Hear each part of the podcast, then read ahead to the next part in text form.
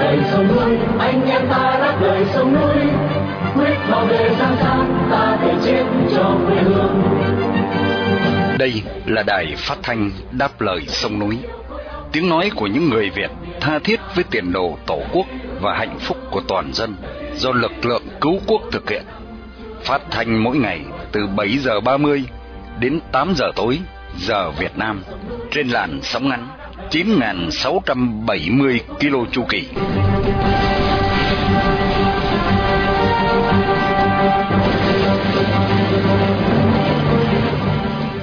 Hướng Dương xin kính chào quý thính giả. Hôm nay thứ năm ngày 1 tháng 6 năm 2023 và là buổi phát thanh lần thứ 4401 của Đài Đáp Lời Sông Núi. Trong phần tin tức chúng tôi có những tin chính sau đây. Một phụ nữ chết trong đồn công an Mường Lạn, tỉnh Sơn La. Việt Nam đề nghị Trung Cộng mở thêm cửa ải để nhận nông sản. Mỹ cáo buộc máy bay Trung Cộng gây nguy hiểm ở Biển Đông. Đức đóng cửa các tòa lãnh sự Nga để trả đũa vụ trục xuất. Sau phần chi tiết các bản tin, mời quý thính giả tiếp tục theo dõi phần 2 buổi phỏng vấn của Quang Nam với bà Vũ Thị Kim Hoàng, vợ của tù nhân lương tâm Nguyễn Thái Hưng, người hôm nay sẽ phải đi thi hành bản án 2 năm 6 tháng tù giam. Và sau cùng chương trình sẽ được kết thúc với bài bình luận của Thái Liên với tựa đề Lãnh đạm đảng, một vấn nạn của Cộng sản Việt Nam. Đặc biệt buổi phát thanh hôm nay được sự bảo trợ bởi Hội Phụ nữ Âu Cơ, chi hội Houston, trong danh sách lịch vàng 365 ngày năm 2023 để vinh danh nữ tù nhân lương tâm Vũ Thị Dung. Đồng thời cũng để vinh danh ông Văn Bá Cảnh, một người Việt yêu nước đang bị giam cầm trong ngục tù cộng sản. Mở đầu chương trình, mời quý thính giả theo dõi phần tin tức sẽ được Hoàng Ân và Miên Dương trình bày sau đây.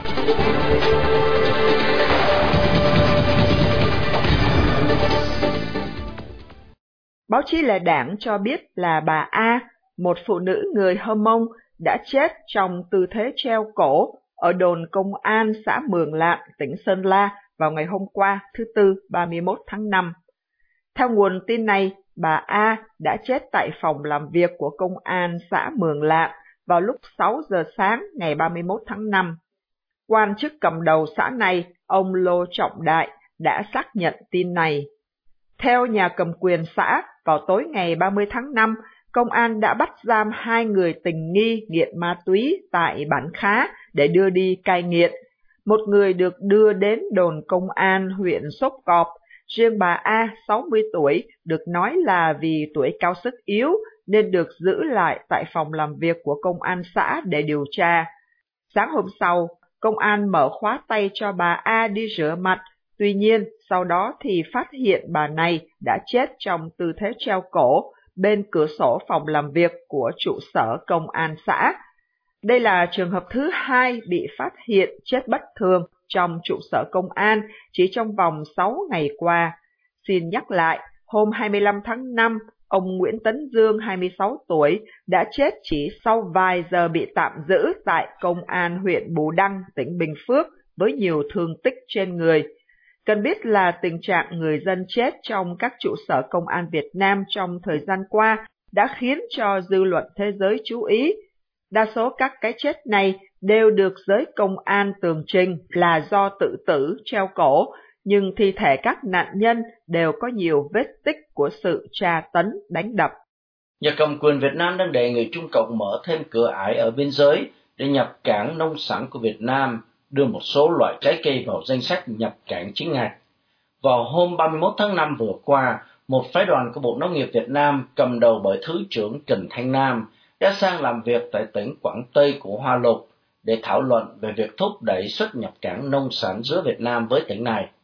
Một trong những nội dung được hai bên thảo luận là vấn đề thông quan nông sản giữa hai nước. Phía đại diện Quảng Tây cho biết là họ đang vào mùa cao điểm của các loại trái cây như sầu riêng và xoài, nên tình hình thông quan tại các cửa ải có dấu hiệu quá tải, vượt quá năng lực của các khu vực này, nhưng hiện tình trạng thông quan hàng hóa vẫn được duy trì bình thường.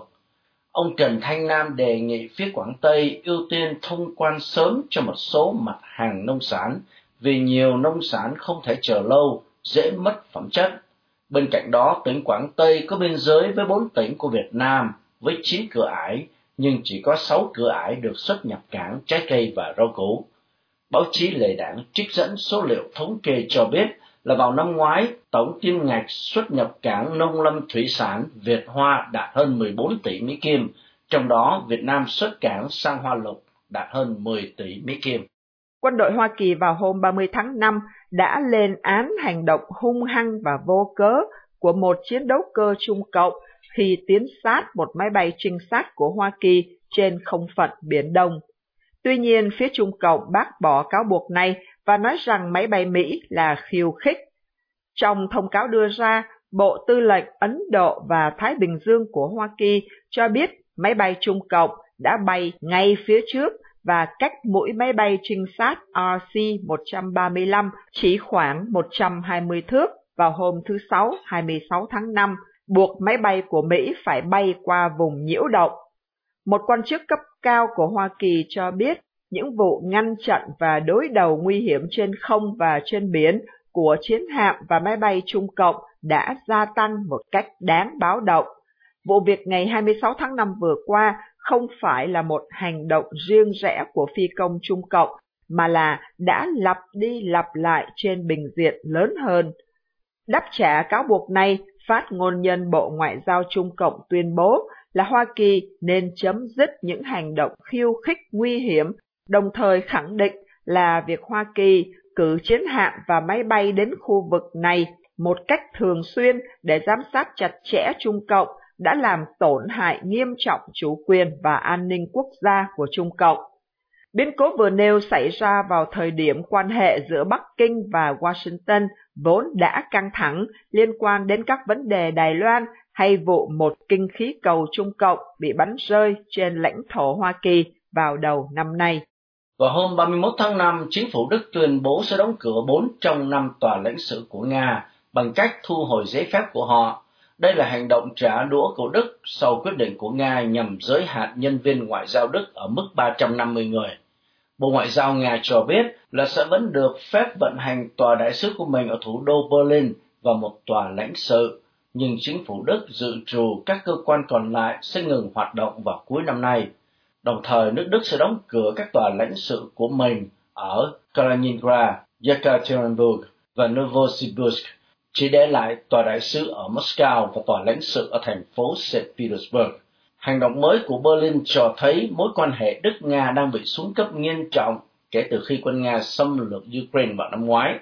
Bộ Ngoại giao Đức cáo buộc Moscow làm leo thang căng thẳng bằng cách áp đặt giới hạn số lượng quan chức được phép làm việc tại Nga. Quan hệ giữa Nga và Đức, quốc gia từng mua số lượng dầu khí lớn nhất của Nga, đã rạn nứt kể từ cuộc xâm lược vào tháng 2 năm ngoái và phương Tây đáp trả bằng các biện pháp trừng phạt Nga và cung cấp vũ khí cho Ukraine. Quý thính giả đang nghe chương trình phát thanh Đáp lời sông núi do lực lượng cứu quốc thực hiện từ ngày 15 tháng 5 năm 2011. Thính giả khắp nơi có thể nghe chương trình phát thanh trên YouTube, Facebook và website radio đáp lời sông núi.com. Thính giả tại Hoa Kỳ có thể nghe đài qua số điện thoại 1 425 585 1550 hoặc 1 605 781 9802.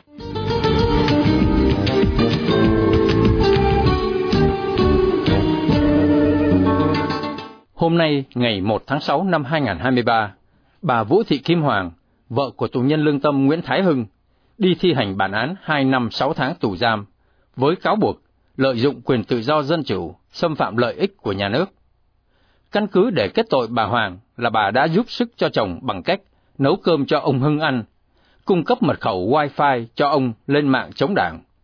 Bà Hoàng bị tạm giam 4 tháng, sau đó được tại ngoại vì không đủ chứng cứ phạm tội.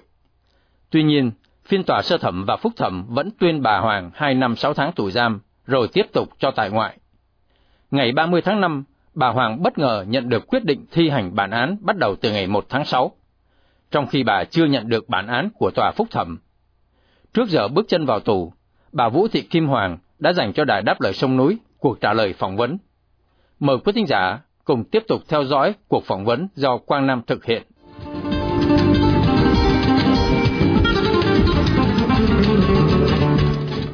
Thưa bà Vũ Thị Kim Hoàng, bà và chồng của bà bị bắt ngày 5 tháng 1 năm 2022 và sau 4 tháng bị tạm giam bà đã được tại ngoại, trong khi ông Hưng thì à, vẫn tiếp tục bị giam giữ.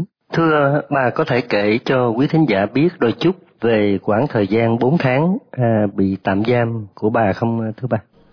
Khi mới tạm giam 4 tháng á, ngay từ đầu là tôi không thể hình dung ra được vì khi nghe người ta nói thì mình chỉ có nghĩ là như vậy mới chỉ là nghe nói thôi. Nhưng khi tôi bị bắt nó vào ngày mùng 5 tháng 1 năm 22 á, thì họ làm việc với tôi cho đến qua ngày 6 đến trưa ngày 6 và đến 2 3 giờ chiều, họ bắt đầu chuyển hai vợ chồng đi qua trại tạm giam Long Thành. Thì khi vào cái trại giam đấy là bắt đầu họ mới mở cửa lại để cho những người cách ly. Những ai đến vào những cái ngày đầu tháng thì cực kỳ khốn khổ và kinh khủng là cái trại giam nó lâu ngày không có giữ người mấy xong nó rất là dơ mà bơm từ nước giếng lên nó rất là hôi. Cái thôi thì cuối cùng nó cho mình vô cái phòng á là ban đầu là mới có 6 người về sau 12 người.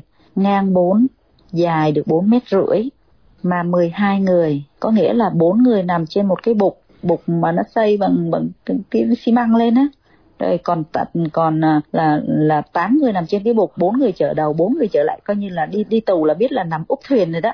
Đấy, ban đầu thì sáu người thì thì nằm ở trên, nhưng về sau nó vô thêm sáu người nữa. Qua một ngày vô sáu người nữa. Thì khi vào đấy đồ đạc của mình bỏ bên ngoài hết. Đâu có biết là trong tù như thế nào thì mình đâu biết, mình đi vô xong cuối cùng nó thảy cho mình hai bộ đồ. Nó bảo, bà được mang hai bộ đồ vô thôi. Nó xịt khuẩn mình từ đầu đến chân. Thì vào trong đấy, hả, không có một cái gì ăn mà đồ mình thì bỏ bên ngoài hết. Bắt đầu đói mà lúc đấy mới bị bắt đi, không có mang tiền theo. Thế là sao mà may thì sáng hôm sau là chị gái với em trai là chạy qua bên đấy gửi vào lưu ký. Đi qua, chị gái mới tìm qua, mới đi tìm, mới nói là em tôi bị chuyển qua bên này. Thì khi xuống Tân Phú, họ vẫn không có có trả lời cho mình biết. Xong chị gái mới nói là bây giờ em tôi giữ ở đâu? Tôi cần đòi người. Thì lúc đấy nó mới đưa cái văn bản là tạm giữ để cách ly thế thì chị gái mới đi qua bên đấy mới gửi tiền vào lưu ký cho mình được mấy ngày sau mình mới mua được mấy gói mì. Thì phải nhịn đói, xong rồi đâu có ừ, ừ, trong đấy bẻ được một cái cái cái hộp bánh, cái cái đựng, cái hộp bánh quy 10 nghìn hay 12 nghìn, cái bánh quy thường á, là sáu chị em phải lấy cái đấy múc nước ở dưới hồ hớp để uống. Chứ cũng không có ca, người ta không bán cái gì hết á. Nói chung là không có cái gì.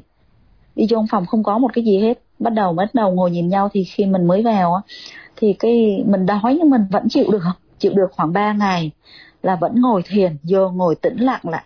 Xong người ta mới trêu mình là đố bà ngồi được thêm cái ngày nữa.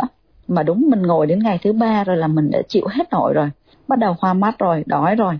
Thì những ngày đấy chị các chị em khác cũng rất là khổ trong đến nó nhốt chung với tất cả mọi án. Ma túy cướp giật rồi gà, làm gái buôn người có hết tất cả các thành phần mình đã được gặp trong đấy nhưng mà những cái người phụ nữ khốn khổ lắm. Vì người ta là phụ nữ mà nói ra thì nó nó xấu hổ mà người ta vô đấy không có quần áo là một. Xong rồi không có băng vệ sinh, người ta phải xé quần áo ra. Mà nói xé thì nó quá mà phải lấy một cái quần đùi của cái người tù cũ á. Họ ở đấy cái đấy chạy giam lúc trước họ giam nam á, người ta phải giặt đi để, hả? Lót vô trong người mà không có thể dám mở cửa ra để để lấy lấy cơm vì có một bộ đồ dính trên người mà phải thò tay qua cái khe cửa để lấy cơm vô. Mỗi khi nó đút cho một cái khay cơm mà trong đấy, đúng là vào đấy thì chỉ biết thương nhau thôi. Vì cái tội gì vào trong đấy thì rồi thì cũng thấy nhau mà quá đáng thương đi.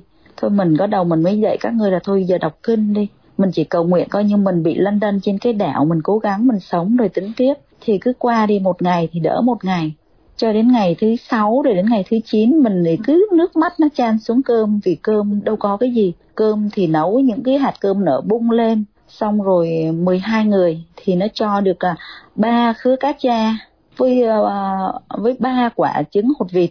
Mà trứng vịt kho với cá cha nha. Nó, cái xong rồi chị em trong đấy cười, bảo đúng là chỉ có đi tù mới được cái món này, lúc đấy khổ lắm, nhưng mà cứ phải là lấy tinh thần cho nhau vui lên. Chỉ có đi tù mới được cái món này thôi rồi á 12 người được 7 cộng rau muống thôi. Nhưng mà có những người thấy mình bị nóng trong người khó khăn quá thì họ chia cho mình ăn. Họ bảo thôi nhường nhường cho chị Hoàng ấy. Mà thấy cũng thấy tội bảo là thôi em nhường cho chị. Mà bảy cộng rau muống mà rau muống trong đấy là ở ngoài á là có nghĩa là mình rửa rau rồi mới nấu. Nhưng mà ở trong đấy là rau nấu lên rồi thì mình phải rửa mới dám ăn nhé. Vì nó cát nó, nó phải rũa cái cát đi để ăn đỡ vô trong người. Vì bắt đầu là nó từ 10 ngày trở đi rồi người mình nó nó kiệt bắt đầu nó thiếu chất bắt đầu nó khó chịu nhưng mà phải cố gắng chịu đựng với nhau như vậy mà lúc đấy mình cũng chỉ biết là cách ly không biết bao giờ họ cho mình về. Cho đến ngày thứ phải là gần đến ngày thứ 18 á, thì họ mới chuyển sang cho cái dãy nữ được một cái buồng khác. Bảo bây giờ chúng tôi chết thúi trong đây luôn rồi không thể chịu đựng được các anh phải làm sao chứ? Lúc đấy trong cái trại nó cũng gào thế lên nhưng lúc đấy tội cho anh hưng là như vậy này. Mình nó bị giam ở khu a nhưng anh hưng á là bị giam ở khu d mà trên lầu mà phòng, lúc mà mình tạm giam thì mình phòng có một cửa, nhưng anh hưng bị giam phòng đôi hai cửa. Nó nhốt anh Hưng chung với những người khác, coi như anh Hưng bị đánh mà. Ở bên này mình biết luôn, nó đánh rầm rầm rầm đến khi anh Hưng, đến khi mà viện kiểm sát với điều tra viên qua làm việc không được, anh Hưng hở anh mệt ạ. Cái là có một em trong phòng mình ra làm việc nói là, rồi, chồng của cô Hoàng xuống làm việc nhưng không thể làm việc được vì bị đau quá đi lên rồi. Là lúc đấy mình nghe mình sót lắm là anh bị đánh quá mà anh đau tức trong người trong lồng ngực không nói chuyện được. Trội mình đau. Sau đến khi mà hai mươi um, hai mươi bảy hai tám ngày á bắt đầu họ kêu tên để cho mình trả, trả lại trại Tân Phú thì trời hai đứa ra nhìn nhau không thể nào tưởng tượng được xanh xao gầy guộc mà anh hưng râu dài tóc bạc hết luôn. Qua mấy đêm là anh bạc hết đầu luôn. Lúc đấy mình nhìn mình đau xót cực kỳ anh hưng thấy mình thì cứ hỏi là là ai đánh em ai đánh em? Mình thấy ống thì mình cứ hỏi là ai đánh anh? Ống thì cứ bảo không có sao đâu nhưng mình biết bị đánh đánh liên tục đánh cả tuần ấy. Trong à. trong cái buồng ở trên đấy mình nghe tối nào cũng rầm rầm mà mình la hết thì quản giáo nó vô nó đánh. Rồi đến khi về trại Tân Phú này, anh Hưng đã cố tránh cái tình trạng tù không đánh nhau với tù thì bị có một em nhé, em ấy là nhỏ lắm làm quản giáo nhưng hay kiếm chuyện để đến đánh anh Hưng. Anh Hưng không nói chuyện thì nó bảo là vậy này, mày bị câm à? Sao mày không mở miệng? Mà anh hưng mở miệng thì mà hai đứa ở cùng trại nhưng đâu có dám bê hay truyền cái gì qua hay tín hiệu nào cho nhau đâu. Mấy đứa con nít thì nó nói với mình già rồi, mình không có nói. Thế là anh hưng bảo là tôi ngủ tôi mày nghĩ sao giờ này mày ngủ nó ồn ào vậy? Mày ngủ cũng vô đánh tát vào mặt anh hưng á mà bên này mình sót lắm. Còn chưa kể là đang nửa đêm nửa hôm cầm gậy cầm gập như quân giữ quân thù vậy đấy, đi vô trong trại. Xong đứa nào mà vi phạm hay là hát hay là la hét cái gì lớn là nó đánh đến nó đánh đếm cây mà phải đếm hai mươi mấy cây. Mà cái cây trong đấy là cái cây thục bia cây gỗ mà nó gãy luôn á mà nghe đếm từng cây rắc mà mình mình sợ hãi đến nỗi là không ngủ được. Dạ chị có nhớ cái tên của thằng à, cây ngục này không chị? Thì cái ngày á ngay cái ngày ngay cái ngày mình được ra thì thằng đấy nó chuyển đi. Nó không còn ở trại ở đây nữa. Bây giờ mình tìm cũng không thấy. Và mình sẽ gắt khắc ghi và nhớ mãi mãi.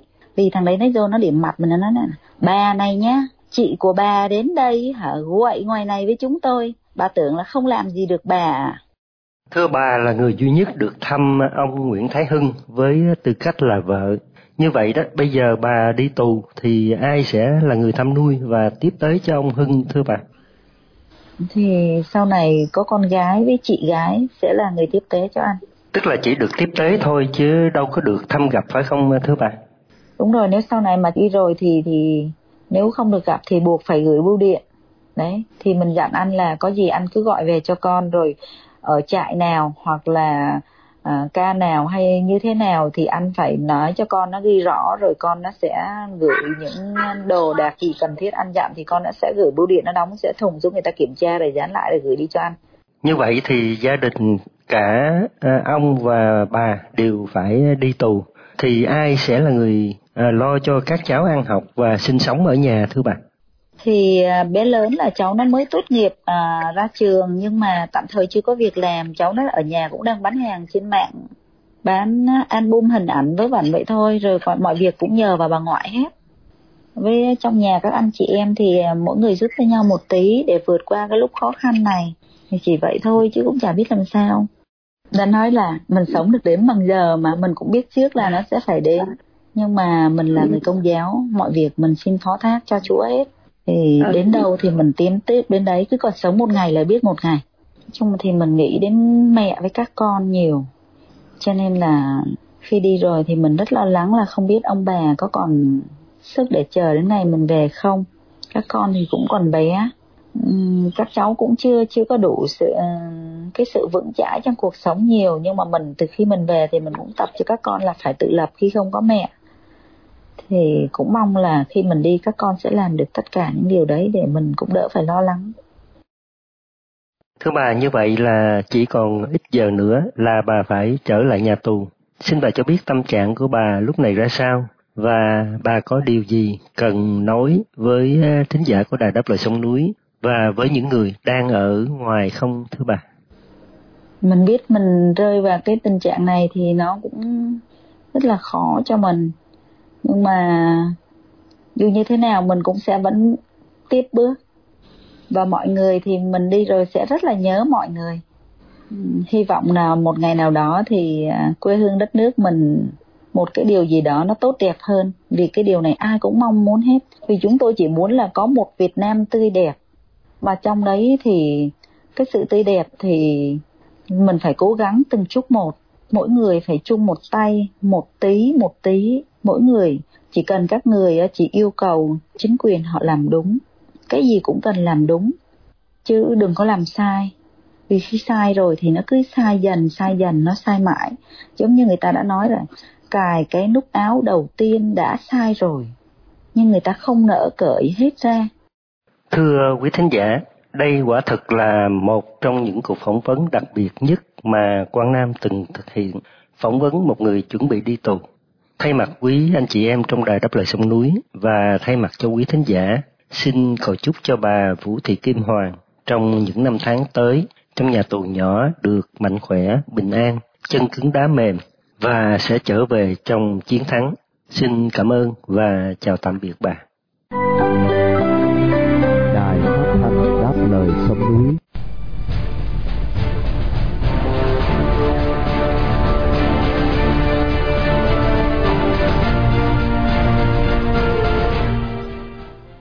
Một trong những dấu hiệu trí mạng về sự diệt vong của Đảng Cộng sản Việt Nam là hiện tượng nhạt đảng phai đoàn trong mọi tầng lớp xã hội nhất là giới trẻ Việt Nam.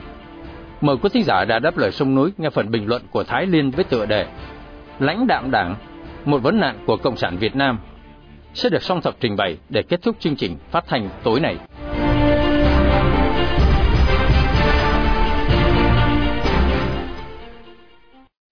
Những năm gần đây, phong trào đảng viên Cộng sản từ bỏ đảng ngày càng nhiều. Nó đã trở thành hiện tượng trong đời sống xã hội Việt Nam mà giới cầm quyền cộng sản không thể dập tắt được. Đến nay, chưa có cá nhân hay tổ chức nào đứng ra thống kê, tập hợp tình hình này, nên không thể có số liệu chứng minh, bởi vì đây là điều cấm kỵ mang tính tuyệt mật đối với giới cầm quyền Cộng sản Việt Nam. Ngoài Ban Tổ chức Trung ương, Đảng Cộng sản Việt Nam có nhiệm vụ thống kê hay tổng hợp tình hình toàn quốc, thì không một ai được phép động đến. Nghĩa là các địa phương chỉ nắm tình hình trên địa bàn của mình theo chủ trương các cứ độc lập. Sở dĩ hiện tượng này mang tính tuyệt mật nhất đối với Đảng Cộng sản Việt Nam vì nó phản ảnh bản chất của quá trình tự diễn biến, tự chuyển hóa trong nội bộ đảng. Bản chất đó là bước ngoặt khởi đầu cho sự tan rã của chế độ Cộng sản Việt Nam trong ngày 1, ngày 2. Khởi nguồn ra đời tình trạng này được bắt đầu hình thành từ khi Liên Xô cùng các nước trong hệ thống xã hội chủ nghĩa ở Đông Âu sụp đổ vào những năm trong thập niên 90 của thế kỷ trước. Khởi đầu cho sự tăng rã được phát triển mạnh mẽ từ khi Internet bùng nổ trên toàn cầu, khi mà mọi sự thật khách quan trong đời sống xã hội của mỗi dân tộc trên thế giới được lột tả thông qua các hệ thống thông tin của thời đại tân tiến. Trên thực tế, hệ thống xã hội chủ nghĩa đã sụp đổ từ thời điểm đó. Chỉ còn các nước sót lại gồm Trung Quốc, Việt Nam, Bắc Hàn, Cuba đang ra sức gồng mình chống trả cơn lốc xoáy đang tróc tận gốc rễ thể chế độc tài trên phạm vi toàn thế giới. Khỏi phải ngạc nhiên gì khi các chính sách mang rợ được ra đời trên lãnh thổ bốn nước cộng sản còn sót lại được mọc lên như nấm. Cùng với đó là sự tự đổi màu nhằm bưng bít che đậy những thối nát bên trong, hòng làm dịu cơn thịnh nộ dân chúng để kéo dài sự sống của chế độ. Dầu vậy, công bằng mà nói, với cầm quyền các nước cộng sản sót lại đã giành được những thành công rất đáng kể để tồn tại đến ngày nay. Tuy nhiên, ngay lúc đó, nội tạng của chúng đã nảy nở tiềm ẩn nhiều nguy cơ.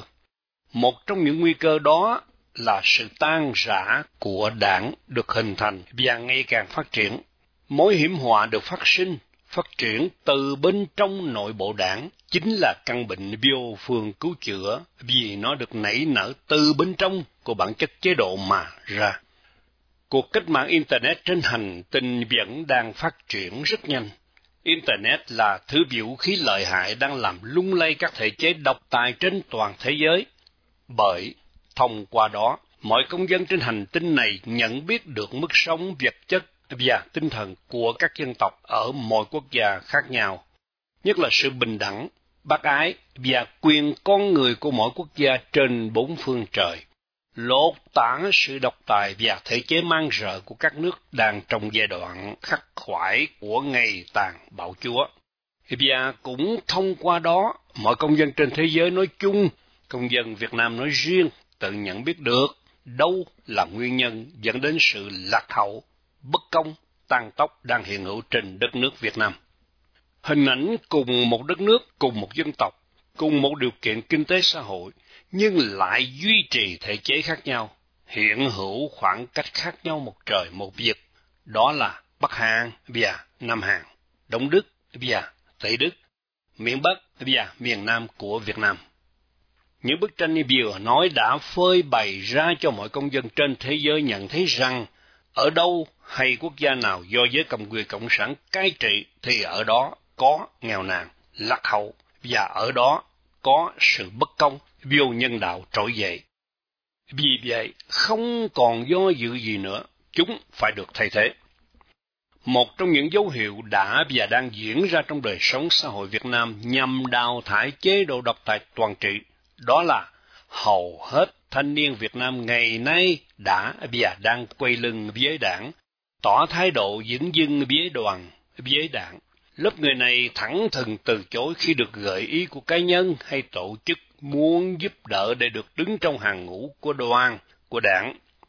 Nhiều lắm, nếu như không muốn nói là rất nhiều đảng viên từng nắm chức, nắm quyền trong thời gian đương chức, mà khi về hưu đã bỏ sinh hoạt đảng, tiêu biểu là không nộp giấy chuyển sinh hoạt đảng cho chi bộ, đảng bộ địa phương. Hầu hết cán bộ cao cấp của đảng và nhà nước khi về hưu lấy lý do sức khỏe xin được miễn sinh hoạt đảng, tức là từ chối mọi sinh hoạt của đảng. Có đến một trăm phần trăm thanh niên nhập ngũ thực hiện luật nghĩa vụ quân sự đã trở thành đảng viên, nhưng khi ra quân xuất ngũ, chuyển ngành vào các đơn vị kinh tế, đặc biệt là tham gia xuất khẩu lao động, thì đều biết bỏ đảng. Nhìn vào đội ngũ đảng viên Cộng sản Việt Nam ngày nay, nhất là đảng viên thuộc lớp người trẻ, họ chính là quân đội, công an, họ là công chức, viên chức từ cấp xã, phường trở lên. Lát đác có những đảng viên là nông dân vì họ là con ông, cháu cha ở địa phương. Họ vô đảng để có cơ hội tham gia làm cán bộ địa phương, nhằm có được vị thế chút ít và có cơ hội vơ vét đôi chút bổng lộc ở địa phương sở tại.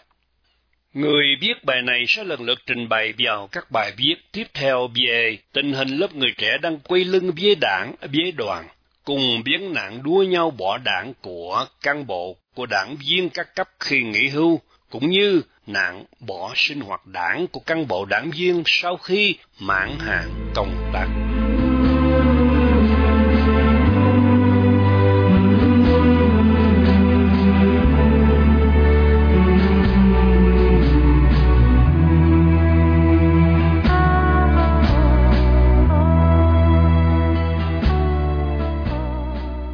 Trước khi chia tay trong buổi phát thanh tối này, mời quý thính giả cùng đã đáp lời sông núi nhớ đến ông Văn Bá Cảnh, sinh năm 1948, bị bắt tháng 4 năm 2021 với bản án 5 năm tù giam. Một người Việt đang bị nhà cầm quyền cộng sản giam cầm trong ngục tù vì lòng yêu nước, lẽ phải và sự đóng góp tích cực vào tiến trình dân chủ hóa Việt Nam.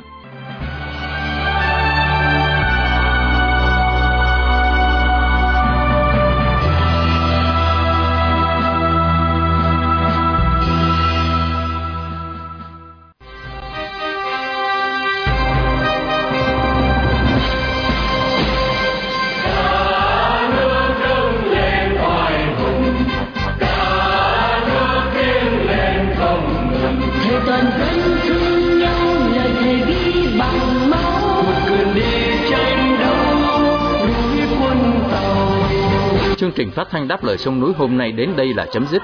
Hẹn gặp lại quý thính giả trong chương trình tối mai vào lúc 7 giờ 30. Cảm ơn quý thính giả đã theo dõi chương trình. Chúc quý vị một đêm thật bình an. Xin mến chào, tạm biệt.